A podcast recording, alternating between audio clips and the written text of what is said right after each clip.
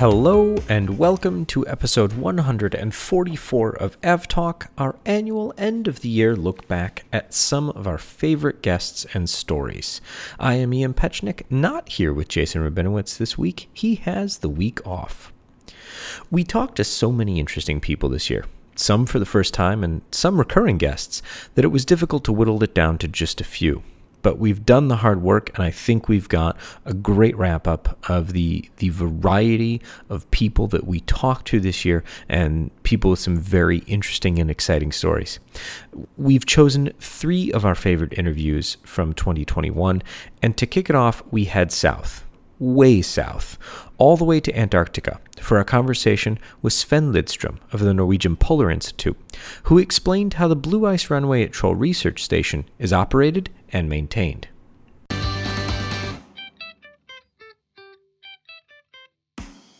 I'd love to know a bit about the physical infrastructure there. What is the runway like? How was the construction done to build such a thing in such an inhospitable place?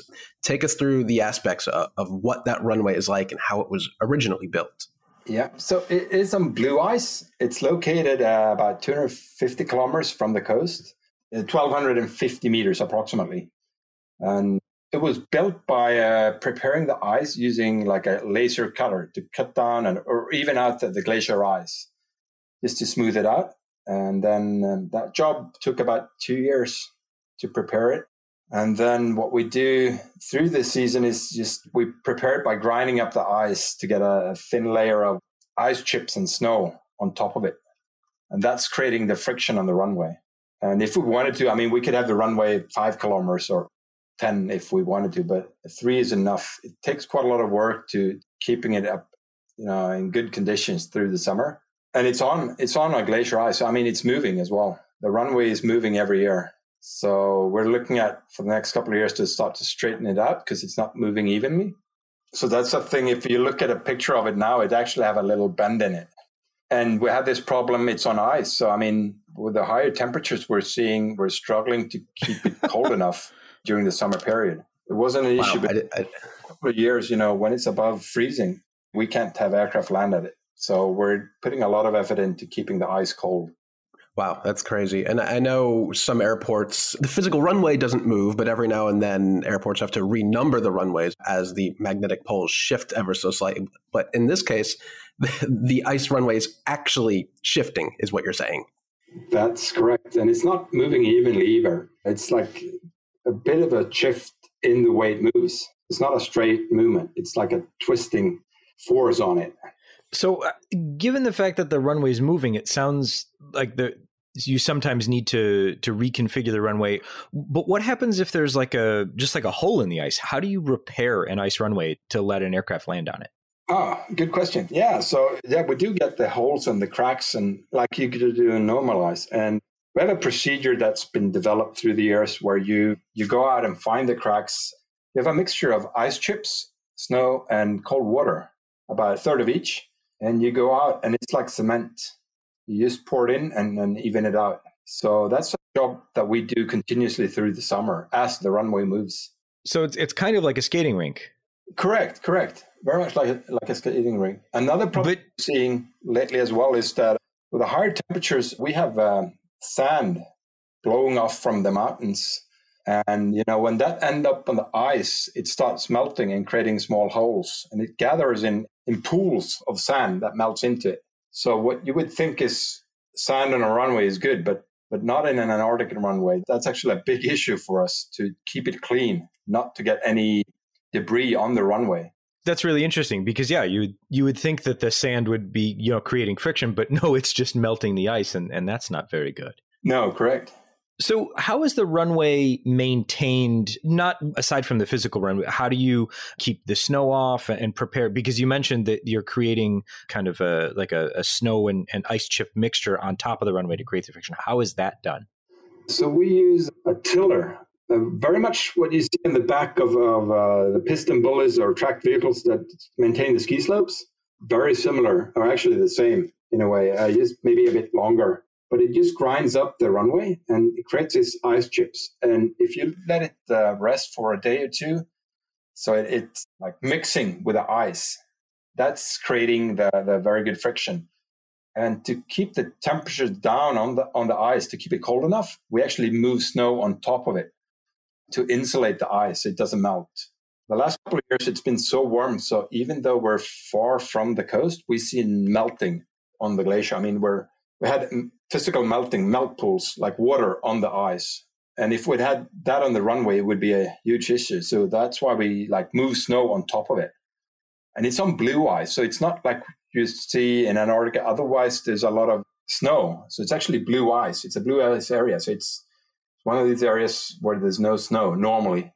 So how far is the snow from the blue ice and how far are you moving the snow?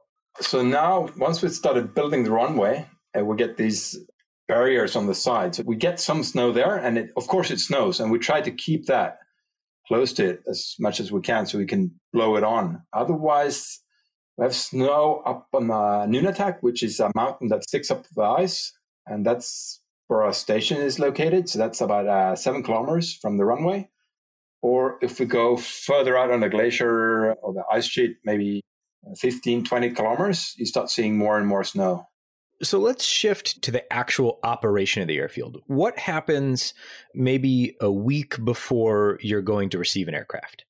Okay, yeah. So uh, we start preparing the runway. So in this season, we, we started removing snow that we put on top of the ice to keep it cold during the, the summer. So we start blowing that away. Actually, we use the same machines used in an airport anywhere in the world. We have issues with snow. It's the same type we use the same type to blow the snow on top of that runway to keep it cold. And then once we have a flight, we remove it. And we start with that about uh, two weeks prior to the flight. One week prior, we start grinding it or going over with these PistenBullys with, uh, or Everests that we use with a tiller on the back that just creates this ice chips on top of it. And then we let it sit for uh, two to three days before the flight. And if there are any repairs that we need to do, this I mentioned or you mentioned that we get is holes. We need to do that. We stop doing that about two weeks prior to the flight. So it's enough time for it to, to freeze and we can check that the repair is good enough. And then about five days prior to the flight, our weather forecasters that we use that is actually uh, they're German normally based at the German station. They start doing the weather forecast for the flight. And for the last flight we had, they came up with a very narrow weather window. So actually move the flight forward 24 hours to get in before a big storm. So at the moment, they're going through a quite big storm down there. And when we're talking storms, I mean, we recorded a 98 meters per second winds. So that's like three times a hurricane. So the airfield is ready. You've got your your layer of ice chips and snow that are going to provide friction on the blue ice runway. The weather is clear. The aircraft is inbound from Cape Town. What is everyone doing to get ready for the flight to land? Okay, so uh, yeah, so then our, our chef and science tech and so on, they actually go in. We have a fire truck, or for this flight, they required us to have two. So we rebuilt uh, a tracked vehicle, a Hägglunds tracked vehicle. So we had two fire trucks. And they go out and are one hour prior to the flight, they're at the airfield. We have an ambulance, also a Hägglunds vehicle, and the doctor went out in that. This time around, it was the electrician who was the, the airfield tower, and he goes out about an hour or two hours prior to the flight and checks the runway, checks everything is in order. Last year, we actually had a, a couple of birds fighting on the runway. So right before the flight, we had dead birds. Uh, it's just like up. any other airport. Yeah, exactly. Yeah. yeah. And then we start bringing the passengers out this year because they wanted to see the flight. They were out there about uh, half an hour prior to the flight. Then the aircraft comes in, lands. There's a lot of people taking photos, uh, of course, or filming, or, or you know, it's a big thing. And then it's like any other airport only that it's we don't have that many flights to, to practice for. So it's a big thing for everyone to get involved in this. So just out of curiosity, you mentioned that there are firefighting trucks there for for the arrival of this aircraft. What are these fire trucks doing the rest of the time? Because they looked like pretty standard airport firefighting trucks that you would see at any other airport. Is this just generally used there, or are these special pieces of equipment just for the sporadic flights that actually do come in? It was brought in for the sporadic flights, but we use it on station as well. So we have we have some roads. So they, they do fire prevention and fire protection on station, but mainly it's for our flight operations, and it's a very standard fire truck. Our training we do in Svalbard, and we do it on a very similar type of truck. So they get very familiar with operating the same truck that we use down at Troll. I find that particularly interesting that although these are such exceptional circumstances, such an odd thing to have a passenger aircraft land somewhere as exotic as Troll Research Station on Blue Ice Runway, there's still normal aspects. Like there's a normal aircraft firefighting truck and there's some sort of air traffic control tower I guess what I'm interested in also is what is in that air traffic control tower, if you could call it a tower, I guess. Do they have radar? Are they just talking to the aircraft via radio? How do they know that the aircraft is coming or where it is? Okay, uh, good question. You would be a bit disappointed. So uh, the, the tower airfield, it's it's a regular Toyota, and we we have this urban VHF in that, and they can connect to a weather station out at the airfield. Most of the flight following is done from station, that's from our ordinary ops room, so where we do all all our operations down there. There's no radar. Um, we do tracking. We have an ADSB installation for connected to flight radar, so we track the, flights all around. We have satellite phones, VHF, HF, remote controlled cameras, and so on. But it's not very similar to what you would expect in a normal tower and that also puts a lot of pressure on the pilots flying in. We don't. We have a GPS approach if needed to, but we we don't allow planes to come in when the weather is bad. We always look for good weather windows for our flight operations. So the aircraft comes in and you're doing the normal stuff. So cargo loading and and passengers are loading and things like that. The two questions that we've gotten the most on social media have been about fuel and how that works. How do you fuel an aircraft there and how that all works? And then what is the terminal building like? Where do you put passengers? Does everyone have to stay in the station and then just kind of wander around? Or is there like an actual Troll research station terminal? Ah, of course we have a terminal building, but you would be a bit disappointed when you see it. It's it's a container, but uh, it's a it's a Weatherhaven MECC container. So we actually can expand it to about three times the size.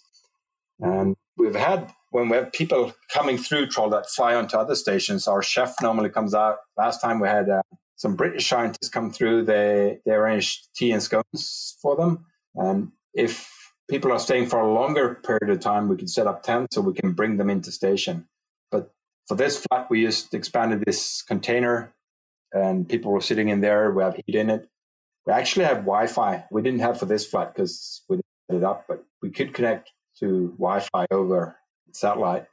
There is no tax free, not yet. but, it's so far uh, sounding like a lot of Ryanair or Allegiant Air airports, and that it's just some sort of bin out in a random airport. Wow, I was hoping you'd say this is something very special, but yeah, it's probably. we don't have a VIP lounge yet. We're not VIP people, I think, either, not yet but it's it's pretty basic. you get your own tent. Yeah. Priority boarding. Somebody must yeah. have it there. Every yeah. flight has priority boarding. Yeah, that's when I go on board. Uh, our toilet is very basic as well. It looks nice from the outside, but it's just two drums, two empty drums we use. So it's not too fancy. And then, so how does the fueling work? Oh, the fueling. Yeah, correct. Yeah. Uh, so for this last flight, they didn't fuel at all. And that's also a big benefit for us because fuel price in Antarctica is, is ridiculous. The price per drum, per 200 liter drum of Jet A1 is 1200 euros. So we also look for aircraft that do not use as much fuel or as little as possible. But we have a container, a fueling container that's built to specs, and we have pressure fueling like any other airport. And then we could fill this fuel container to 16,000 liters of fuel. And then we could just uh, pressure fuel any the aircraft if needed. We've had like C-130s we had down a couple of years ago, and they required a lot more fuel. And then we actually had to pump from drums, but we can adjust the fueling facility to pump straight out of drums into the aircraft. It just takes a lot longer. So in this case, the Icelandair 767 probably didn't need all that much servicing. Was there anything that it did require down at Troll that it could not bring on for its own round trip? No, they brought everything. The crew was actually more busy taking photos out there than, than doing anything else. So, which is normally the case as well. You know, it's a big thing for the crew as well to fly down. But yeah, everything was prepared well in advance, so they didn't require anything from us. I mean, that's really interesting to me that that you and it makes perfect sense because I was just running kind of that you said 1200 euros for a, a 200 liter drum, which is roughly four to six times the cost of fuel that you would find not on Antarctica. But that leads me to my question how do you get the fuel from, but where does the fuel come from? Yeah, so we, we actually bring the fuel all the way from Denmark. We have a that departs Denmark and then it goes down. It normally passes through Cape Town. And we've had prior or earlier seasons, we bought fuel through Cape Town. We did run into some problems with a lot of uh, contamination in the fuel, which is not a good thing for aviation. So we just started buying it in drums from Denmark. And it's shipped down. It takes about a month for the ship to come down. It offloads the fuel on the coast or on the on the ice shelf, and we bring it to station in, in tractor traverses. So long uh, trip for the fuel to get there. How long does it take to get from the ship and, and the ice shelf to the station? So normally we would calculate about a round trip is, is a week. It's all weather dependent. Sometimes it goes a lot quicker. Sometimes it takes a bit longer, but we calculate about a week per trip. So from station down to the shelf and back. So with the summer season coming to a close and, and most everyone gone, are there any changes to the airfield during the winter? Is it just kind of kept in stasis or is it kept ready to use? And and if you're using it, how well it's dark there. So how does that work? Oh yeah. Uh, so we kind of put it to rest, but it's uh, if needed to, we have been bringing aircraft in during the winter to get people out that are sick. It would take them about a week or two weeks, just depending on the amount of snow and the weather, to get it ready. And if they need to fly in midwinter, we do have lights for the runway and, and poppies and you know set up for it. But that's not something we plan for. The weather in Antarctica during the winter is quite hostile and it is dark. So you don't want to have to use those things. No, correct. Right. Are those it. lights are those lights wired into the ice runway or do you bring those out as necessary since you don't use those very often? We bring them out as necessary. As I mentioned wow. before, the big problem for us with the moving runways. Anything we place there, you know, we have to remount it ever so often. Also, the cold climate and the UV radiation during the summer takes its toll on any equipment we leave out. I want to go back to the moving runway thing because that's just fascinating to me. How much is it moving a year? I mean, like Jason mentioned, we've seen regular airports have to rename their runways, you know, from two seven to two eight or or something like that. But how much is the runway moving every year? And we didn't uh, ask, does this runway have a number? Oh is yeah, we should. Well, it does have a number, and that's another thing actually with runways in the polar regions. It's if you refer to north or grid north, but we do have our runway, and it's uh, runway 07 or 09 and runway 25 or 27. Luckily, it's kind of moving in the same way. We get this little bend, and it's about a couple of meters per year, actually. Quite. Uh, okay. I'm sorry. Did you say a couple of meters? Ah, correct. I was thinking like a few centimeters here, a few centimeters there, a couple of meters per year. That's incredible. Yeah, it's not the normal runway as it. Yeah. One of the questions that we got on social media was about de-icing. We answered that question via Twitter, but I, I, thought we could talk about it a little bit more in, in depth here because you had mentioned that there there's no de-icing and, and there's no de-icing fluid used, and that's for environmental reasons. But you also mentioned that you don't really need it. No, it's extremely dry down there, so we don't see that issue. I think I've seen it once, and then we used use heaters or blowers and, and brooms, and that was on on a flight that stayed uh, the three nights. We saw that, and they also took off during the night or in the evening to go back. But otherwise, it's it's not an issue we see or encounter. Is there anything special that happens with the airfield once the aircraft leaves, or is it just okay? They're gone. Everybody back to work. Well, we go through the airfield and, and check what it looks like, and we put it to rest until the next flight. But it's pretty much just go back to normal work. So, when is the airfield open? Because I know we're we always talk about the summer season, but it's not really it's not like a full six months, six months on, six months off, is it? Is it's more kind of more condensed? Yeah, correct. So normally we we open it in in October, November. And then we've had flights into mid to late March. But a normal season would be between early November till right about now when we flew home. So mid to late February. And then when does the airfield you said it takes about two weeks to start getting the airfield prepared do they do anything prior to that for kind of the first first flight in the end of October, beginning of November, does the ship go down first to make sure that there's fuel there and all of those things? Or is it just kind of we can start bringing people in and then those people go collect everything from the ship that's come down?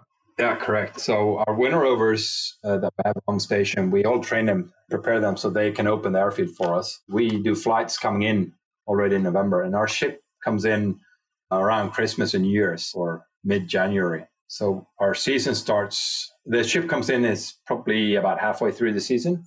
So one of the questions that we got from social media, and, and this is something that I hadn't even considered at all. Are there passport or security checks before people get on the plane? Question. That's a great question. It is a good question. And honestly, nobody cares when you come down there because it's this wild west. But the back when you go back. So we do passport checks, and we've had issues with people forgetting their passports. And it's not a much problem for us down there because we're all very friendly, but it's coming back to, to normal life, showing up in Cape Town or in Oslo without a passport. So we do passport checks prior to departing, but everybody's welcome if they come down and we don't check your passport on the way down. But most people want to stamp the passport with a station stamp. So they show it voluntarily. I think that's absolutely wild that you can just show up in Antarctica. So if I just kind of wandered over and said, "Hey, how you doing?" It would be just like, "Come on in." Most likely, yeah. it's it's Jason, a very let's go. Yeah, get the BBJ ready. Let's head down. Community mm-hmm. down there. So I would assume that it has to be kind of that way because you only have so many people, and, and there's I mean, just even thinking through the airfield operations, there's so much that could go wrong. And I, I guess the, the the community down there kind of has to be just yeah we'll pitch in and do whatever needs to be done. I mean, you mentioned the electrician was operating the air traffic control tower. You had a plumber doing oper. I mean, I think that I think I heard the cook mentioned a couple times too. Yeah. yeah. the cook was in charge of the uh, the fire truck. So I mean, with all of this going on, is there kind of a rotation or do you know beforehand? I've been hired because I have chef experience. I'm going to go to Antarctica. But also, when I get there, at what point do you tell the cook that he's going to be driving a fire truck? Is there like a chore wheel that you spin and you're like, oh, you're on air traffic control duty today? No, so we do train all the wintering staff to be able to do all different aspects of maintenance and running the runway. And then normally they come in and they say, Well, I really like doing the tower or I really like doing the fire truck. We train them and they have we rotate them through so they've tried at least one or well, at least two or three of the different tasks that they are forced. So one thing is if there's a flight midwinter, it would be because there is an incident and one or two people would be decommissioned. So they must be able to to handle all aspects of bringing a flight in. Yeah, I, I can see how, how that would absolutely be necessary. During the summer, I assume there's a lot of a lot more activity than just coming down with one flight, a few flights with personnel and things like that to your station. Having one of the larger runways in Antarctica must make Troll Station a uh, kind of a, a, hub for other researchers. No.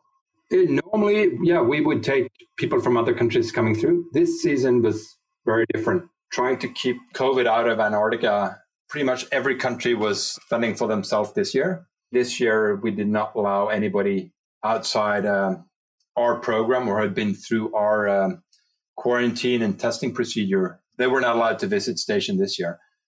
But a normal season, we would have people from other stations come through, and we could also bring them in on our flights, and they would then continue uh, to their station with a smaller aircraft. So there are actually cases where there are intra Antarctic flights taking off from Troll Research Station? Yeah, correct. So we've had that happen a couple of times that people come through and we they stay on station and then you know they fly back to Cape Town or they come in from from Cape Town or wherever and then they would fly out to their station. Definitely the world's most out of the way connecting airport, but I want to do that one day. So if a flight is coming in that isn't for your station, who's in charge of the bill? I mean, oh, is that yeah. kind of uh, the contracting station, or do you? Is that like a cost that's built into your budget, or, or how's that work? Okay, so we don't allow any aircraft to come in that's not approved for us, and we only are allowed aircraft that has a you know a mission to support scientific program down there or a national sponsored Antarctic research program. And then we also put a lot of demands on the operator of an aircraft coming in or on experience, what type of aircraft and things like that. We often get requests for different people to fly in or to use trawlers to go somewhere, and, and that's not possible. So our funding comes from the government to run the, the airfield, and it's only to allow scientific research on the continent. So for our scientists and for other countries' scientists to come down. What's the most common aircraft that you see during the year on, on kind of the, the intra Antarctic flights in a normal year, obviously? Uh, the intra is the Basler. It's very common, uh, the DC 3. And oh, okay. So the, the turbo converted the DC 3. Those, those, those have to be I've never flown in a Basler, but I can only imagine what an upgraded DC three feels like. oh, it's it's the coolest ever.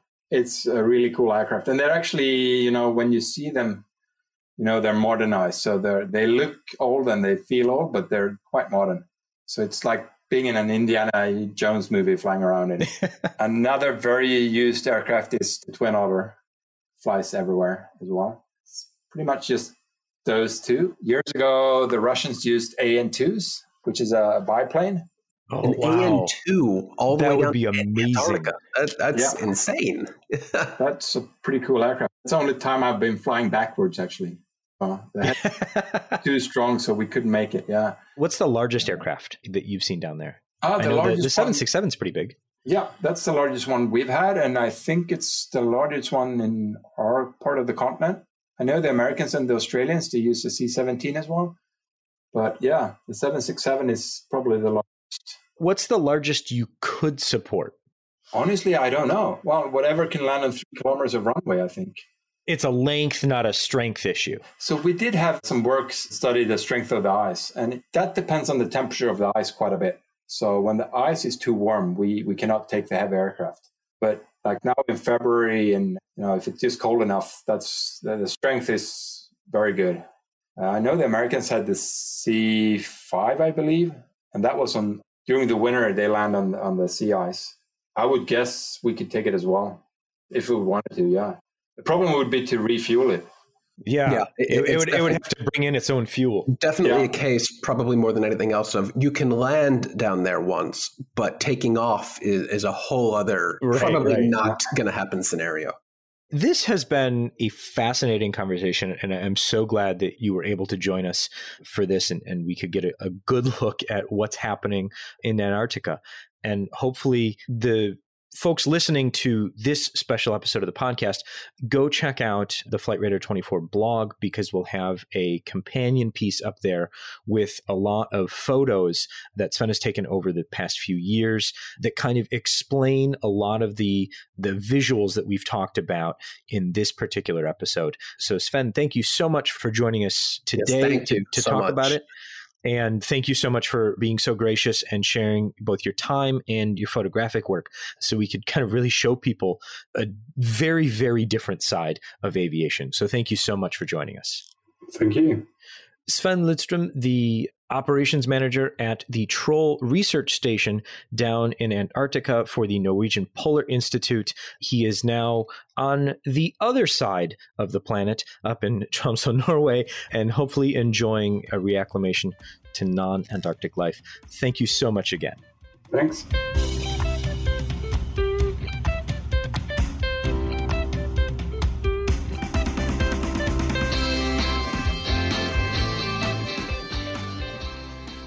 In April, we talked with Sean Payne, an NTSB investigator in the Vehicle Recorder Division, about how the crash protected recorders, commonly known as black boxes, work, and what the NTSB does when it's called to investigate an accident.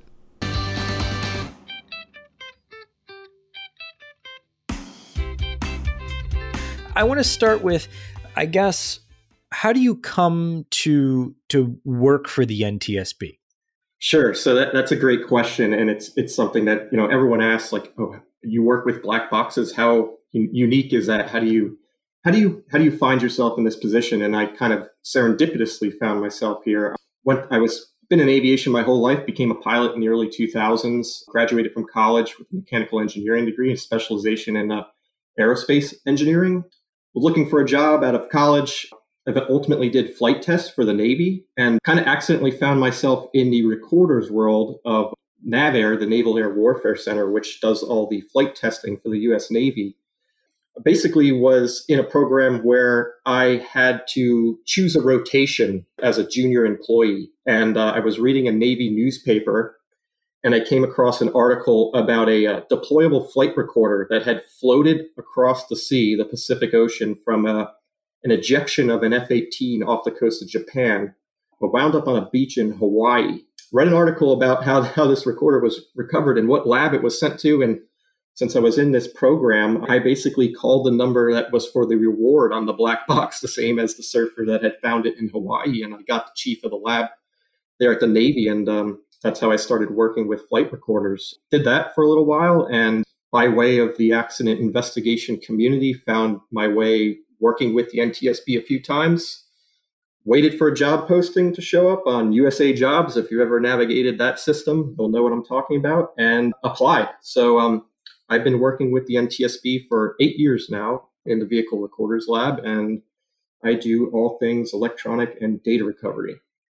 Well, that's definitely not the most orthodox or standard way to find yourself in a career, but it certainly worked out for you, didn't it?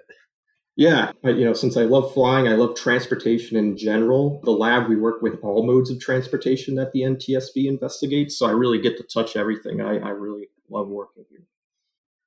So, uh, when we're talking about vehicle recorders, listeners to our podcast generally know exactly what we're talking about. But walk us through, as far as aviation goes, what recorders are we talking about? Which ones are you working with specifically? Sure. So, traditionally, you know, when people think of crash investigation, they think of the black box, which we all know is, is orange. And that's so we can find it. But actually I spend most of my time just trying to get any source of data off off the vehicle. In this case, an airplane. If we're going to limit ourselves to aviation, so um, that could be a flight instrument display, a PFD, an MFD, an engine monitoring unit, or it could be a federally sanctioned crash protected recorder, such as a CVR or, an FDR. And basically, the lab, the Vehicle Recorders Division, anything that could possibly record data, whether it was meant to be read out for an inv- accident investigation purpose or not, is is my responsibility to dig that data out, no matter how we can do it, and for lack of a better term, exploit it, so the other investigators can can you know glean something from it. So what what I thought we could do is start at the very beginning and walk through how the NTSB investigates an aviation incident or, or accident and, and, kind of go from the minute you receive word that you're going sure. to be needed all the way through public board meeting here's the final report i know we're, we're limiting ourselves to the amount of time that, that we can discuss i'm sure the, the three of us could could go on for days but we'll we'll do our best to, yeah. to keep things moving so yeah, yeah who, there's a lot to talk about here who yeah. says go something happens Sure. You know, so a, a, plane crashes, and then what happens? Sure. So we have a response operations center, and they're 24 7 inside the NTSB headquarters, and they are constantly monitoring all sources of information, including traditional news media, Twitter, any way that we might get notified publicly by an accident, and also the official ways, as if you have an accident on the NTSB form, they are the receiving end of the of the, of the phone call for an accident report. They are monitoring, let's say, the aviation situation. If there's an accident, they will start coordinating with agency management, a go team.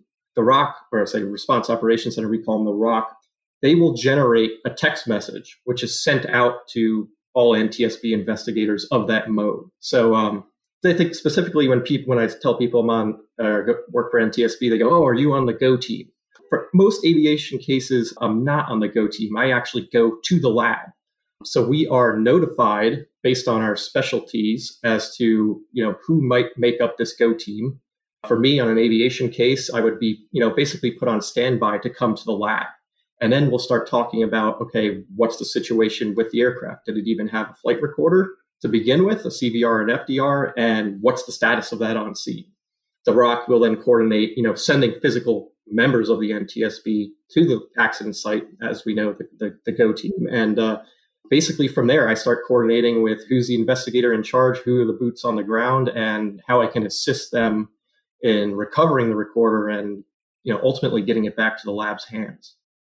It's interesting. So while the Go team is actually you know they're they're dispatched they get on the next flight or they have their own aircraft and they go out to the crash scene you are actually scrambling to headquarters to even more immediately start doing whatever you can from where you are. Sure. Yeah, and immediately is a good word. So the as the Go team is immediately launching, we're usually immediately looking through paperwork for that aircraft or any kind of documentation or records we can find.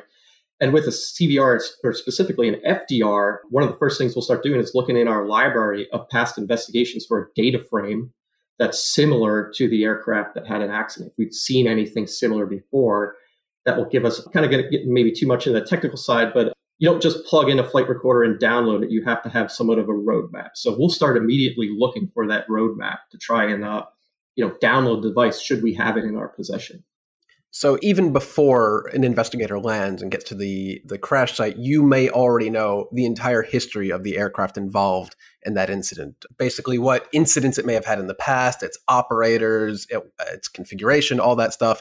So you you and anyone else doing a job like you, you've already done quite a bit of work before there are even boots on the ground.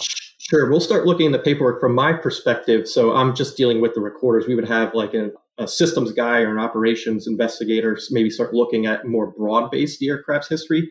What we're specifically interested in the lab is getting that data off the unit as fast as possible. And that includes like identifying maybe a aircraft that was close in serial number that we've seen before that may have a similar data frame to expedite, you know, getting that information off the flight recorder. So we'll be looking at, we will be looking at, you know, the aircraft's airworthiness records too to see if it even had a recorder installed and maybe what type of recorder it was. So the investigators on the Go team get to the aircraft, and let's say they they find the flight data recorder, they find the CVR. What's the process for securing those and returning them to the lab, and and then how does that part work? Sure. So, I mean, it, it's, it's, it's highly dependent on the situation. I think we could we could have a whole episode about just finding it, as you said. You know, and here's a scenario where they've located it, right? So, the, the the immediate need there is to get it back to headquarters in a secure method and as fast as possible, and that's an, another place where the response operations center comes into play. And I think the best and most efficient example of that is if the FAA does provide us with an aircraft to launch the Go team. In the best case scenario they can turn that recorder back around on the FAA jet and, and bring it back to National Airport in, in, in, Virginia, at which point we'll go pick it up. What happens more often is our response operation center. Typically, they have been using uh, the Federal Air Marshal Service. Either an investigator from the NTSB will accompany it back, return on the next commercial flight coming back to DC, if that's not possible and the NTSB member needs to, or the NTSB uh, Go team member needs to stay on the scene, we'll coordinate with the Federal Air Marshal Service and basically an air marshal will shuttle it back to DC and either someone from our ROC will meet that person at the gate or myself as a specialist, I've done it on numerous occasions where I physically pick up the recorder. I, am just trying to get a mental picture of this here. The, the FAA jet with, with, the NTSB member, that makes perfect sense to me. The use of the federal air marshals is, is, interesting to me, but I'm just trying to, to picture is the air marshal just sitting there with the recorder on his lap? so I can't say I've ever been on the aircraft with them, but there, there have been a few photos caught of, of recorders being transported, and, and they're, they're few and far between. But um, that the federal air marshal will, I'll say, accompany the item within his sight at all times. Whether or not it's in another box and no one knows what's in that box could be one thing. Uh, that's more typically the case, but we, we have had recorders see, seen within National Airport. I'll, I'll say say that. So um, and, the, and jump in real quick. Just it gets more complicated when we have a water recovery, and that air marshal is then required to bring through a cooler of water through security. I was just and, going to ask about on the plane. yeah. So, so um, yeah, I, uh, we we've seen and recently some of the investigations that the NTSB has, NTSB has done where the recorders are are recovered in you know the aircraft has crashed into a, a wet area or a watery area, and the, the recorder is recovered from water and is then put back into water. Can you explain why? What's going on? Like, I, I assume it's to help preserve kind of the conditions it was found in, and then clean it at the lab. But how does that work? Yeah, so the enemy of wet electronics is is corrosion, and what we're trying to do is inhibit that process from the get go. So I'm sure out of all the listeners you have, there's going to be some chemists that could finally pick apart, you know, what I'm saying here and, and have in the past in other presentations I gave. But the best practice we do is to put deionized water in a cooler to facilitate, you know, so number one, if, it, if it's if something's wet and it's staying wet, it's not exposed to air, and it's not uh, given the ability to corrode as quickly. Uh, similarly, if it's uh, taken from salt water, uh, we put it in fresh water because we want to get those salt crystals and, and minerals uh, off the electronic board should they be exposed, you know, the electronics themselves. So yeah, it comes down to essentially, you know, the field investigators or the Go team getting creative and you know selecting the cooler at the local Walmart and you know finding a place to uh, finding a way to seal that up so it's secure for for, for transport and uh, get it back to us as long as it's wet. We don't really have an issue of how it's kept wet. I'll I'll say that. So the recorder arrives at the NTSB, you know, main facility, you've got either a, a dry recorder in a good good state. It's been mangled and smashed to bits, and you're you have no idea if, if it's going to be recorded, or you've got yourself a cooler uh, and uh, you know full of water. What's the process for determining the shape of the recorder and and how best to proceed to see if there's data and, and, to be able to to download it to to be able to sure. so i'll start by saying the number one thing we're, we're, we're trying to do is preserve the data from you know accidental, accidental loss. So that takes priority over anything. So we have a number of different procedures we follow in order you know based on the condition of the recorder and i'll, I'll kind of go through some of the some of the way some of the ways it might arrive. So um, an un, what's called an undamaged download. In most situations, you can do a functional check on the device and ensure that applying power to it on our download rack, you know, won't cause any un- unforeseen short circuits that you might, you know, not be able to physically see damage wise. And we'll just proceed with, you know, a normal download as if we were the manufacturer or the operator. And, you know, we have electronics racks similar to what's installed in an aircraft. We provide power and uh, we hook it to a computer, for example, and we pull out the raw data. So obviously an undamaged situation is, is the easiest to take care of when you start going down into damage recoveries, you know, you've got a lot of different scenarios there. And I'll start by saying the recorder is made up of a few parts. There's basically a, a an acoustic locating beacon attached to what we call the crash survivable memory unit, say CSMU. Uh, what's inside that CSMU is the valuable data, so to speak. So there's you know a number of memory chips that are striped in such a way where the loss of one chip would not affect you know overall data loss. And how much damage per those chips can occur kind of depends on the recorder. But in general the rest of the recorder can be thrown away at that point. I shouldn't say thrown away but it, it's not interesting to us at which case we'll then evaluate the memory chips inside the csmu and determine how to best do that recovery in the end it often comes down to uh, using what we call golden chassis so we have in the laboratory every Western made flight recorder that we order from the manufacturers with, with one simple modification. And that's uh, basically a modification that turns off any further writing of data. So if we have, let's say, an FA2100, which is a popular L3 device, we have that in a golden chassis version. So um, if we have damaged CSMU, we'll extract the memory, you might have to solder a new cable onto that memory, do functional checks on that.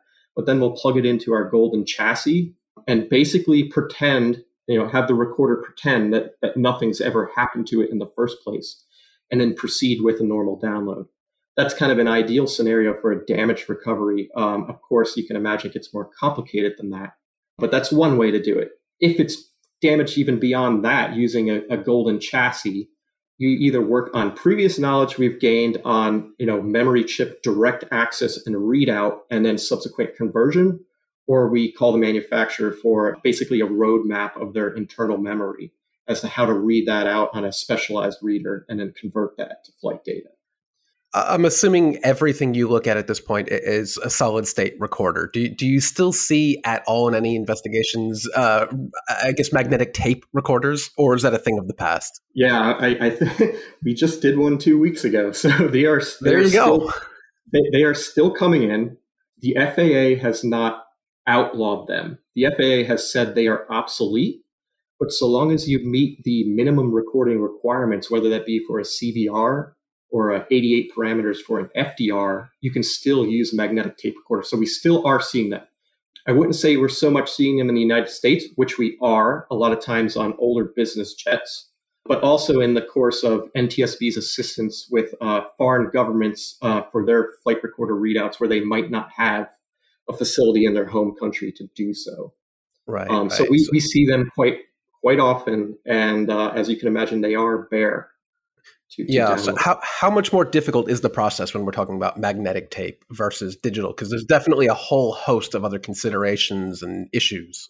Yeah, the worst scenario I can imagine is that the tape is damaged itself and then it becomes a giant, you know, loom of hairball of eight track magnetic tape that has to be, you know, organized and converted. So um, it, it, can it can be a real mess. Uh, that said, one in pristine condition, not too nightmarish to deal with, but certainly time consuming. So that, let's tag along real quick. Oftentimes you see a photo of a lab and, and people have commented on our Twitter. We have what's called a Nagra T, which is a device specially made to read out. It's a reel to reel player. And not too many Nagra Ts are in existence. I think we own most all of them left in the world. so parts for the readout of these devices is becoming a challenge. So I was going to kind of take a step back, and, and I mean, at the top of the interview, we we mentioned that you're a mechanical engineer, but then you're also working with the recording, you know, kind of the the recording equipment or, or the the actual you know investigation of listening sure. to these things.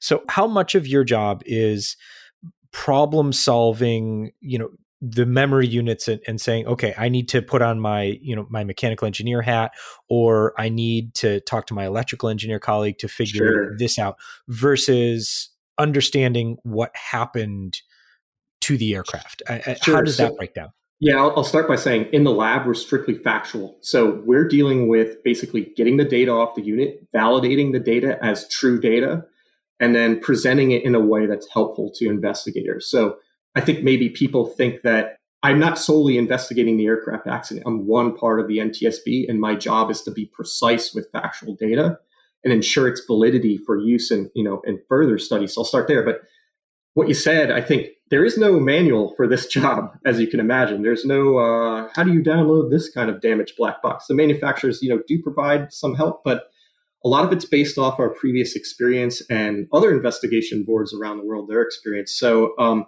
that's you know within the lab i'm a mechanical engineer. Uh, as it applies to tape recorders you can certainly dig into uh, the mechanical investigations of what went wrong with that widget which is quite interesting. But the lab itself we're made up of uh, four mechanical engineers three aero engineers uh, four electrical engineers and one computer scientist. So we have people with different uh, niche areas of specialty and certainly i'll cross reference with them or we'll be working together over each other's shoulders to you know kind of ensure that a best practice is happening. Let's talk a bit about the the actual process of listening to the recorder. Let's imagine it came to the lab in perfect condition or it was repaired. First off who's listening to it and what are you listening for? Sure. So i'll start with you know i'll just go through our workflow here. I think the first thing you ought to know is there's there's really no guarantee to me as a specialist having done over 500 investigations that the event was even recorded to begin with. Typically, flight recorders are somewhat of an afterthought uh, as you go up the chain in regulation. So, a Part 121 operator, if I see there's a Part 121 accident, I can be pretty confident that the operator had a working recorder uh, due to the federal regulations. But as we start to go down the chain, 135, 91, not that they're particularly less safe, but they don't have regulations in place as much so as 121 does to ensure the recorder works. So just figuring out if the accident's on there is step one. So I get this thing all you know repaired, plug it in. As the specialists in the lab, uh, we are we, we have the responsibility of being the first first to hear it. And I think quite opposite of what you might see is what we're doing is I'm just trying to see if the event was captured. Really not interested in trying to figure out what happened in that in that first playback, but just did we capture the accident? Can we use this? And, and I just want to I just want to s- take take one second to to kind of not clarify, but but explain the difference between 121, 91, and 135. So 121, we're talking about for everyone who doesn't know commercial aviation. You know what we think of, you know, airlines, going online, buying a ticket, flying to go see your grandma. Those, those types of airlines. 91, we're talking about more general aviation, uh, and and 135, we're talking about uh, charter and and on demand aviation. So you know different different regulations govern different types of flying is kind of the the most general overview i can give sure uh, give, and, whether audience. or not I'll, I'll, interject here and say and whether or not the aircraft needs to be outfitted with a cvr or fdr to begin with so yeah, sorry, I'm, I'm getting kind of making your making your job all all the you know much more difficult, which we we will save for the second half of our conversation. So you you've got the recorder and and you, you're you're listening to it, and and what are we listening for? Sure. So let's assume the event is captured, which I said is not always guaranteed. Well, then you know we will bring in immediately the director of aviation safety, the top person and the director of research and engineering, uh, my my boss's boss, and we do what's called a CVR audition. So once I ensure that the the event was captured on the CVR, they'll they'll, they'll be making their way to the laboratory. At that point, I am preparing it for an audition. So I may be using digital filters or analog filters to try to get the recording to sound as good as possible. It's not the final pass at trying to get it as good as possible, but something good enough to present to the office directors. The office directors will come in and then we'll listen to the entire recording. So the uh, two directors, the director of aviation safety, director of research and engineering, and in this case, we'll use myself as a specialist, whoever else is assigned, and we'll just go through and, and play that recording. The directors have a few few jobs during that initial audition, and one of it is you know simply determine is this what we call protected content. So we have a, a reg in the U.S. Uh, 49 USC 1114C that restricts how we can use electronic information recorded on a flight deck. In general, a CVR audio is protected under that statute. So the first call they make is, was this CVR is protected under the statute, or this widget that recorded this device produces a electronic file similar to the CVR that's also protected. So they'll make that determination, and that kind of flows with how we will then disseminate the information. Once that happens, we'll go through. They, they will jot down notes on uh, color piece, color coded pieces of paper that are used in the NTSB CVR lab, and that's so we can keep track of the notes and see if they ever leave the room. We will then brief the investigator in charge on the go team on scene. So ideally, this happens all pretty quickly, and they're still on scene. We might, as I said, we're not, you know, quote unquote figuring it out right then, but we're, we're looking for what's interesting. We'll use maybe an aborted takeoff, for example. If there's an aborted takeoff and the flight crew mentions a problem with engine number one, we might brief the go team on seeing the investigator in charge and say there were some comments related to a thrust reverser on engine one or left landing gear status, what, what, whatever it is. So that will, you know, while the Go team is on scene and they're working with what we call perishable information, they will then have somewhat of a, a guidance towards, okay, what parts might be more interesting to spend time finding at that present moment than, you know, other parts. Are you at the same time you're auditioning the CVR, do you have, if it's available, do you have the flight data recorder up and, and synced so yeah, actually, what's interesting is at that point when we've ensured the CVR and FDR have been downloaded, or I say I'm looking at the CVR in this case, I'm sure it's captured. We'll segregate ourselves actually. So another specialist will be assigned the FDR, and uh, if I'm working the CVR, we're typically not going to compare notes till a while down the road. And what we're trying to do there is is look at the audio and the data in the most unbiased way possible. So I, I, think that's a little known fact. It's it's not something we advertise too often, but in order to get you know kind of a clean you know tabula rasa cut on your impression of the CVR audio or the data, you you might not want to be polluted by you know some other some other source. And in keep in mind too that the flight crew on a CVR they might be confused as well and saying things that may or may not relate to the direct cause of the accident.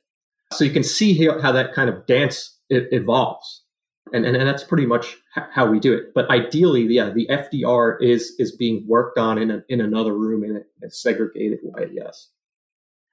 So while we're talking about the CVR, what microphones are there? It will just stay with you know commercial aviation for for the moment because that's generally what we focus on. What's being recorded? Sure, I can get well into the weeds in this, but in general, you're going to have four channels of audio. You're going to have a hot mic for the captain and a hot mic for the first officer. So that's different from them having to key the mic or what you might hear through an audio panel on an aircraft where they have to meet a, a Vox threshold.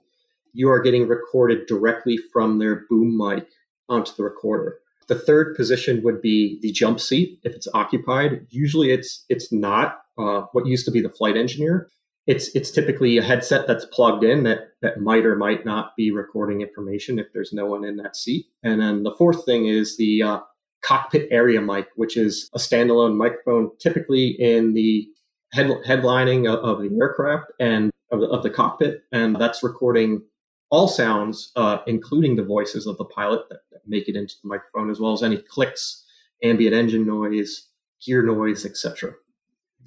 Generally um, speaking, that, how how good or bad is that data? Is that audio quality? Sure. So in digital recorders, I usually I, will call the audio good, and that sounds kind of like a bad answer, the word good. But if you look on any CVR report, at the end of the report, there's actually a rating scale: excellent, good, I think acceptable, and poor, or, or poor and unusable. In general, the recording of it from a digital recorder is is good. It's certainly better than a magnetic tape, but I think in often cases it leaves something to be desired. It's, it's not like the audio we're putting forth on this podcast by any means. The definition of good in this case could mean that I can make out words without having to do extensive digital filtering. So I gave you possibly the most sciencey answer to that. Uh, but basically, it's it goes off. Okay, how many words of what the pilot just said can I actually make out? And typically, we're seeing you know above ninety percent for digital digital recorder does the amount of time recorded or or the amount of of noise kind of extraneous noise picked up how do you get that balance right? I mean when you're dealing with you know four channels of audio what are you trying to do? Is is it clarity of the voices? Are you trying to isolate the background noise to see you know kind of what what audio yeah, so warnings it, maybe went I'll kind of go two directions with the CVR. Is one, you're obviously trying to make out what the pilots what the pilots are saying, and the type of filters you're using there could be totally different than the type of filters you might use to bring out an ambient noise. So, one, we're trying to factually you know represent what was said in the cockpit, and that's that's you know kind of one route looking at the CVR. On the other side of things, we could be looking at what we call the sound spectrum. So we're looking at sound energy recorded from that cockpit area mic, or maybe through the boom mics too. But things that could lead us to inferences that maybe are parameters that aren't recorded on the FDR. In some business jets, for example, you know, FDRs, you know, don't exist. So we might be looking at engine speeds based on, you know, the whine of the engines in that sound spectrum. So bringing out those I'll say cockpit environment noises is, is, is kind of a separate workflow. And in the end, you know, as we're transcribing this, we, we will come back and marry them together. But I like to call myself, you know, a mixing board jockey when I'm when I'm in the lab. I've got six channels, uh, uh more than four. I'll say for the context of four channels, I'm constantly jockeying to kind of get the best mix as we're playing it back. And of course, we have all these other digital tricks too but basically, you know, audio is, is it's more than just words. It's it's sound energy, and what we're trying to do is answer a lot of questions that might not be easily answered from the FDR or other source of data with that audio. So, how many passes do you usually make through the CVR? Sure. Again, dependent a lot on the uh, recording. So, let's say it's pretty good we, I should say the transcript, which is driven by the fact of um, the data being protected under 49 USC 1114C, we're not allowed to release that audio, as you probably know by now. And that's what drives the generation of the transcript. So our main goal is to factually transcribe those words accurately. And uh, how we do that is we'll bring in through the party system. So accredited represent representatives to the investigation, uh, belonging maybe the engine manufacturer, the airframe manufacturer, the pilots union, whoever else might be directly involved and have some technical expertise to offer to the transcription group, we'll hold, hold what we call a transcription group. That process, to get at answering your question, that process for a 30 minute recording typically can take about a week where we're really trying to, you know, hit it accurately and factually. When I hold groups or when other specials, the best practice really is once you've got it all down after the, that week long practice, is you go back and you listen to it all the way through and you read you read what you wrote. And because of the way the mind works with audio and brain interpreting it, sometimes you'll be able to pick up on stuff that you you haven't heard previously. So there's a bit of a psychological factor in doing this where time actually helps get a more accurate accurate product, but it can take a while. For other investigations, I, I did ship sinking called the El Faro, which is I know marine, not aviation, but I, I spent about a month transcribing that that recording with with the group. Wow. Having having Again, transcribed yeah, interviews, really no. Uh, I, am not going to give you a short answer, so maybe I'm not. Yeah, no, I'm just saying. I'm just thinking to myself. I'm like having transcribed interviews before.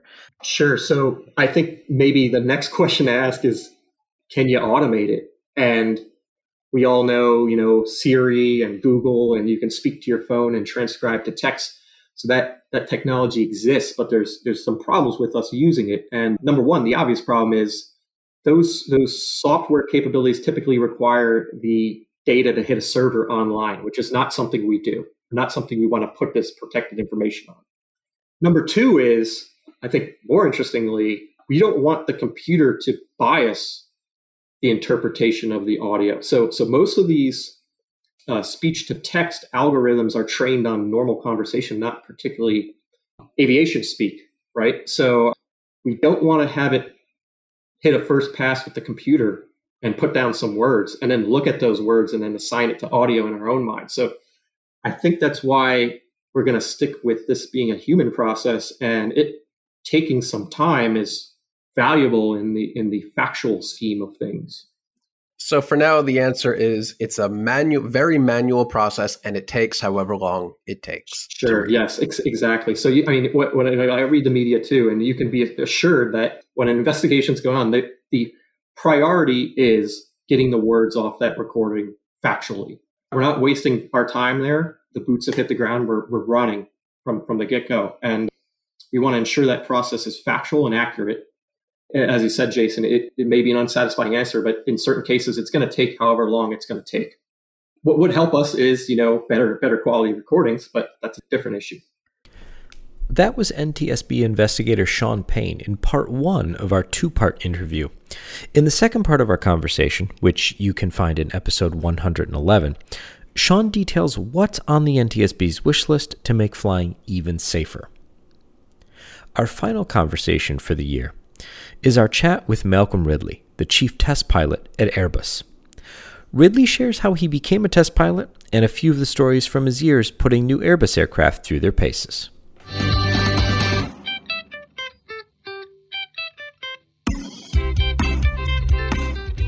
We are joined this week as promised and kind of previewed over the past couple weeks because I've been so excited about this conversation.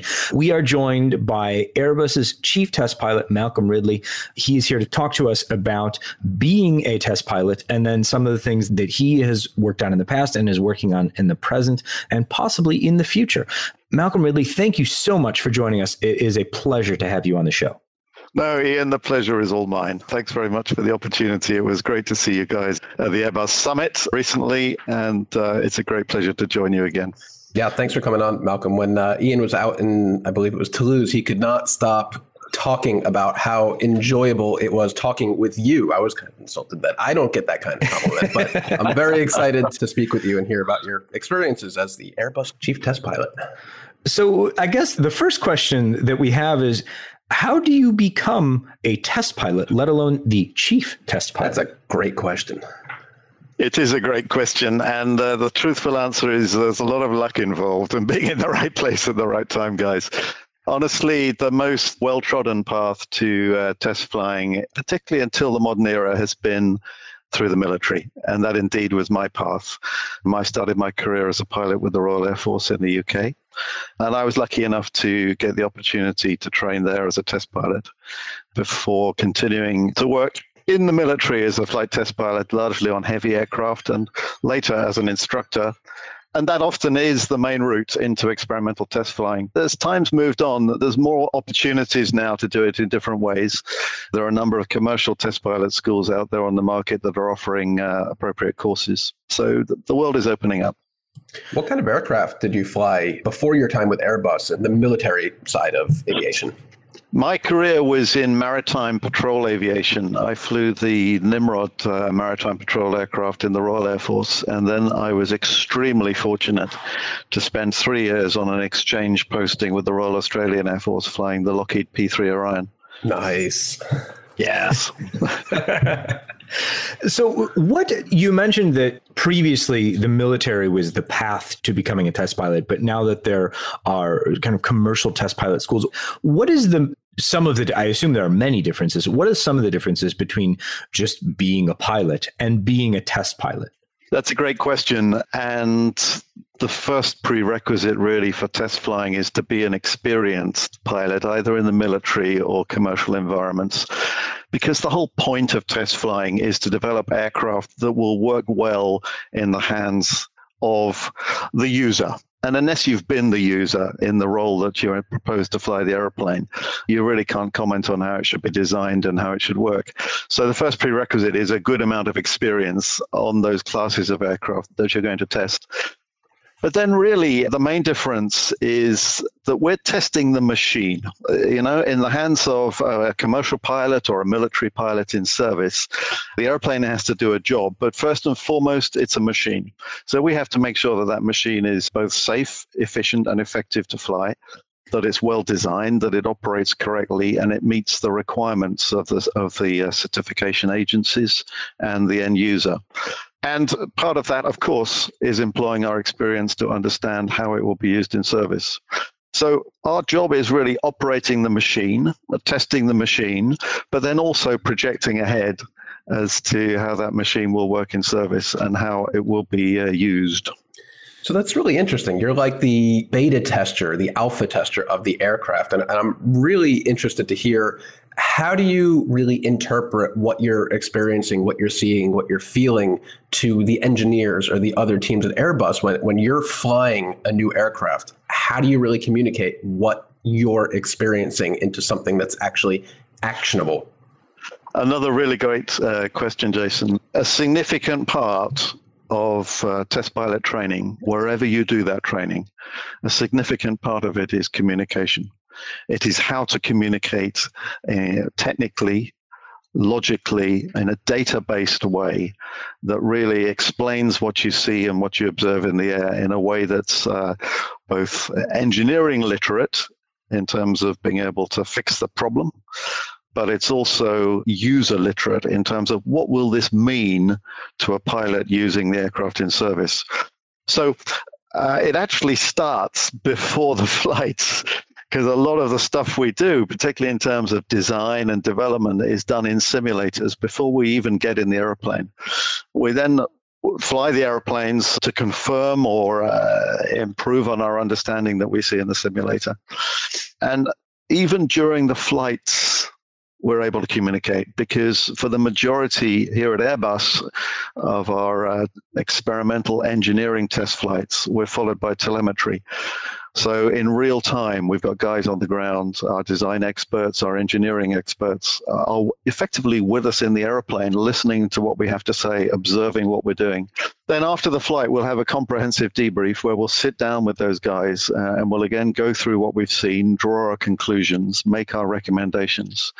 And then this, of course, is followed up by documentary work as well, where we will uh, write reports with our flight test engineers to document our findings and, put them in context. When you're working on a new aircraft or a new system on an existing aircraft, you, you said you, you start with documentation and then you move into the simulator. Are there ever any times when you get to the point where you say before you've even flown the aircraft where you're like oh, we don't think this is going to work so let's go let's take a step back before or perhaps when you're surprised by something positively you're like i don't know if that's going to work and then sure enough it all works the way that that it was designed to where you've been kind of surprised either way Indeed, yes, is the short answer. you know, the whole purpose of flight test, in a way, if you if you want to look at it this way, is to reduce surprises. We don't want any surprises at all when the aircraft is in service. We want to take the surprises on the chin in the flight test and development world. So yeah, we do certainly find things, the development simulators that we don't think will work well in the air and we find things that in the air that perhaps the simulator model didn't correctly predict, or indeed that are actually better than we expected, as you've said. So, yes, absolutely, modeling gets better and better, but for the moment, there's no replacement for, uh, for actual flight tests and actually flying the airplanes besides doing the actual flight testing and flying the aircraft, flying simulators and things like that, what else is a test pilot? And you, as chief test pilot for Airbus, what else are you working on besides just flying the aircraft? Okay, so at any stage of a program, we're also providing operational input into our design offices. We work closely with our flight standards and training guys as well. There's another group of pilots within Airbus who look after training policy, uh, training design. They also provide the procedures that uh, flight crews will use in service. We work very closely with those guys to develop together those procedures and processes. Another very, very important part of what we do is, of course, safety.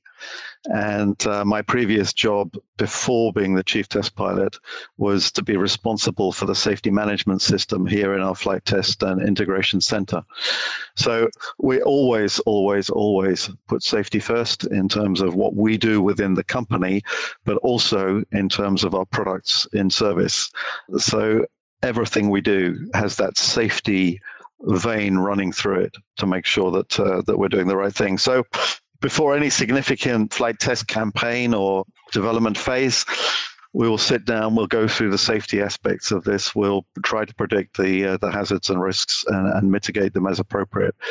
And then we qualify the risk of what we're about to do in terms of its acceptability. And management of risk is always a balance of, of the uh, potential adverse outcome versus the reward. And in flight test, it's particularly sharp. We really need to make sure that we're getting that balance right. So that's a key part of what any flight test uh, flight crew is going to be involved in in their job. So definitely a lot going on at any given moment. And I want to take a little look into your past at Airbus and ask what have you worked on at Airbus in the past during your time there? Like aircraft in general, have you, what aircraft, new aircraft being flight tested, have you worked on specifically? I'm guessing it works that you jump on a project from the beginning and you see it very through, all the way through to the end when the aircraft is delivered and in service, or is there more flight testing that goes on beyond the delivery? So the way we organize is that for particular programs, we will put pilots and engineers onto that program as a specialization. So you're absolutely right, Jason. They will follow through that that program uh, from beginning to end as far as possible. But we also all do a bit of everything. So here at Airbus, we have the philosophy that uh, our flight test pilots will cover the full range of our programs, all of our aircraft types and the kinds of flying that we do, both the development and experimental flying, but also the production flight testing and uh, customer acceptance flights that we do as the customers collect their aircraft. We think it's very important that pilots remain familiar with all of those areas, keep contact with our customers, but also work at the, if you like, the cutting edge of, of the development work that we're doing. So, yes, I've done a range of things in uh, the 10 years I've been with the company. And I've got to say, they've been the 10 most fulfilling years of my career so far by a long way. so, I've worked on, uh, on all the major programs, including uh, the military A400M uh, at various times. I can remember some notable moments in that program being high altitude parachute testing from oh, depressurized wow. aircraft at high altitude. I also claim the record for perhaps the highest ever opening of the direct vision sliding window in the A400M, which is, I think, was 22,000 feet. A little windy, uh, probably. huh? it was surprisingly not actually, but uh, yeah, that's a program highlight for me. Flying with the windows open at twenty-two thousand feet. So it definitely um, sounds like the, the A400M is probably your favorite test program so far. It's certainly up there, and the A400M is a wonderful machine. It's a wonderful machine to fly. It's a stupendous achievement. Have you actually been on the the first flight of any of these new aircraft at Airbus? Yes, another memorable day for me was being one of the pilots on the first flight of the A319 Neo with the CFM engine, and indeed also the very first flight of the A330 800 three years ago or so. It's a real privilege because as a test flight crew, and I include my, of course, my colleagues, the flight test engineers and test flight engineers with whom we fly it's a huge privilege to take part in an occasion like that because we are just the tip of the iceberg on a day like that. The number, the thousands actually, of people, both within Airbus and our suppliers, who have put their hearts and souls into getting that aeroplane to the point of first flight is quite humbling. We feel very privileged to be the people who are standing there accepting the applause at the end of the day, but actually, you know, we're doing so on behalf of a huge team. And this is one of the things that I think we all truly value in this industry. And it's particularly noticeable in flight test is this wonderful feeling of teamwork that we have in the company. These areas of expertise that all have to fit together perfectly like a, a fantastic jigsaw puzzle to bring these things to fruition. And they always do. We always do it. And to see that crowd of faces, the happiness and the pride on those faces is awe inspiring, to be honest. It's fantastic. So those, those you occasions stay with me. You mentioned teamwork, and I want to touch on that for a minute because I would like an explanation about the difference between a flight test engineer and a test flight engineer. Right. And I knew you would. So, as you well know, let's start in the cockpit. Our aircraft are designed to be operated by two pilots, okay? But they have a third seat in the cockpit for observer status or for a, a third pilot who's, who's traveling on the aircraft. In fact, in flight tests, the workload can be significantly higher than it is in a service aircraft, as you can imagine. Some of the tests we do are very intense in terms of workload and demand on the flight crew.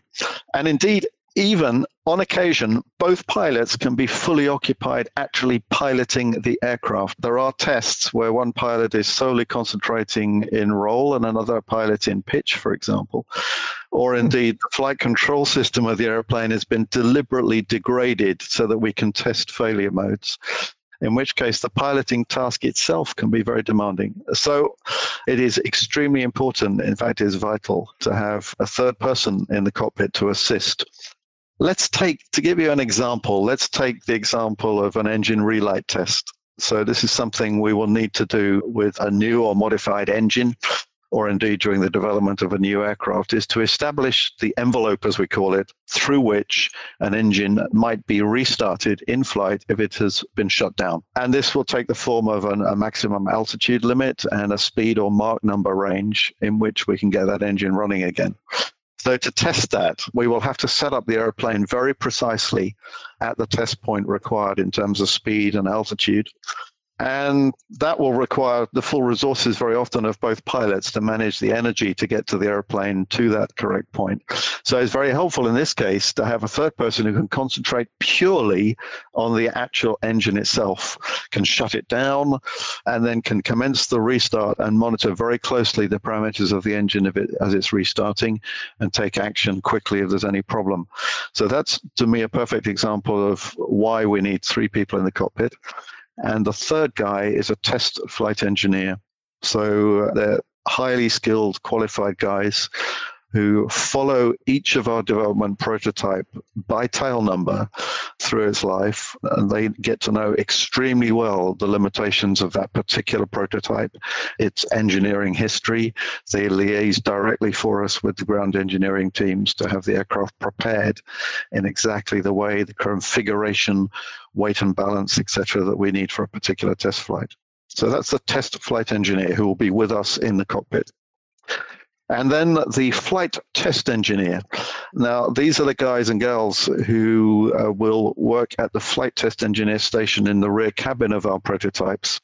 And they are the guys and gals who will follow through the program, who will put together the test flight profiles, who will work with us to consider the safety of the test, who will plan each individual flight and each test campaign to get the maximum efficiency out of the, uh, the test program. And then in flight, they will direct the testing. So one of the pilots will be the captain of the aircraft, but the lead flight test engineer for that flight will manage the flight. They will guide us to the test points and they will take us through, if you like, as test directors and then they get to write the majority of the reporting and hard work after the flight as well, which is great, great for us pilots, but uh, less so for them. But they're fantastic experts. They're real assets to the company, and no flight test department could function without highly competent and skilled flight test engineers, test flight engineers, and indeed test pilots. When we were in Toulouse last month, I had the good fortune to tour the A350 1000 test aircraft.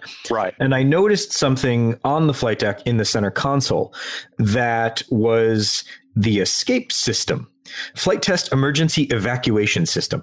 And I was speaking with the, I want to get this right, the lead flight test engineer. And he said that had been deactivated, but was used for early flights. Can you explain what that is? And I'll post a picture for everyone listening. I'll post a picture of this in the show notes so you can see the, the switch that we're talking about. Right. I can tell you what it is, and how it works, but I'm happy to tell you that I've got no personal experience of using it.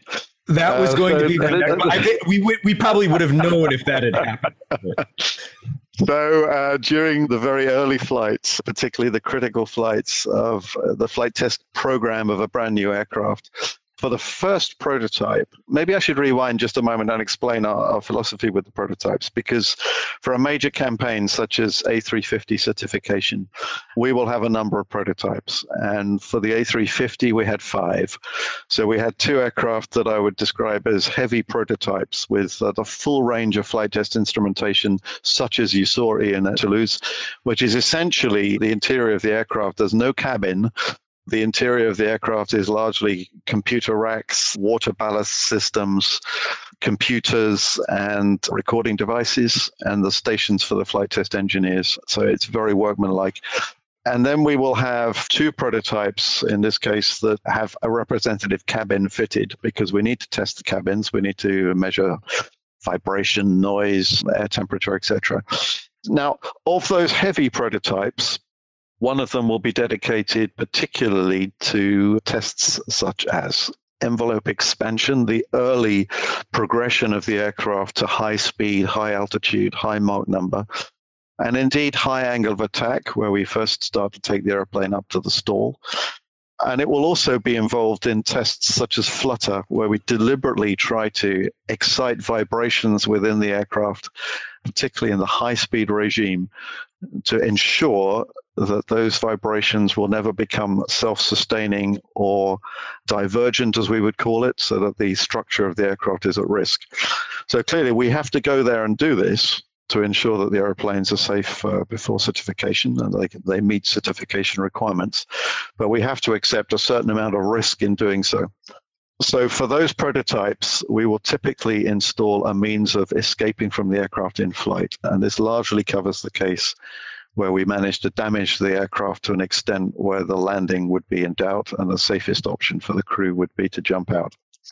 So what we do is we will put a typically in our airliners we will put a hatch which is within the forward cargo door of the production aircraft. And we'll put a tunnel that comes down from the, the cabin floor down effectively through what is going to be the forward cargo in the production aircraft, uh, down to this hatch in the forward cargo door. And once the system is armed, if it's needed to be used in flight, then basically it's a single action on, a lever to uh, uh, depressurize the airplane rapidly, and then using pyrotechnic explosives, we remove that outer hatch, leaving an escape path for the crew to leave the aircraft by parachute. Clearly, that's for the particularly sharp edge testers, I might call them, the, the, particularly high risk ones. Once we're through that stage of the program, then honestly, there is uh, the requirement is no longer there to have that emergency escape uh, in flight capability. So typically, we disable it and remove it because we don't want to fly around in aircraft that are carrying explosive hatches. yeah, really probably probably a good idea. good to have, but never good to use. Absolutely. So we touched on this briefly in a conversation last month, and, and I wanted to kind of draw a little bit more out because I thought this was fascinating. We were talking at the Airbus Summit, a lot of the conversation was about what's next, electric propulsion, hydrogen, and things like that. And I made an offhanded comment that something to the effect that you'll be busy soon. And you said, no, I'm busy now. And the comment that you made was, well, we have to design what the aircraft is going to look like as far as pilots are concerned. And I was hoping that you could expand on that and talk about some of the things that your work involves in getting the next generation of aircraft. Gosh, well, the next generation of aircraft, there are various aspects to what could be the next generation of aircraft, ranging, as you've suggested, from the Airbus Summit. You know, we're looking at a range of possible propulsion systems for the next generation of aircraft. We are also continuously developing air traffic management technology with the air traffic management service providers. We're always looking at new ways of presenting information in cockpits, flight guidance, automation capabilities. We're always looking to move forward. And the point where those come together to make the next generation of aircraft is not so far away. You know, we're always moving forward here in Airbus. We see ourselves as innovators. We've got a track record of that in the industry with our fly-by-wire systems and, and flight envelope protection. So we're always looking for what's next. And that was the basis of my comment. So yeah, in particular, You'll have seen that we've just been developing new technologies for automatic uh, control and guidance of our aircraft to give much more flexibility to pilots in the future. The specific example I would mention would be the ATTOL project. Last year, we completed the ATTOL project, which is the automated taxi takeoff and landing demonstration using the A350. We use the A350, but it's it's purely uh, an example. It could be used on, on any of our aircraft in the future. But this allowed us using visual recognition means, visual sensors, to provide a completely automatic taxi, takeoff, flight, and automatic landing using visual sensors. The advantage of this is we're not dependent for automatic landing on ILS or um, ground based GPS. We are entirely self contained with the aircraft, and that opens up the whole flexibility of doing auto lands at much less developed airports around the world. In fact, any airport would potentially be possible in the future that's just one example of the way we're always pushing technology forward. So that's a technology that is uh, nowhere near ready to go into a commercial aircraft yet, but could potentially be in the next generation. We have one more question for you, and it's a question that we, we try and ask everyone that we talk to. What is your favorite part of the job? It has to be the flying, Ian. uh, that, that's the only. I, uh, It has to be the flying.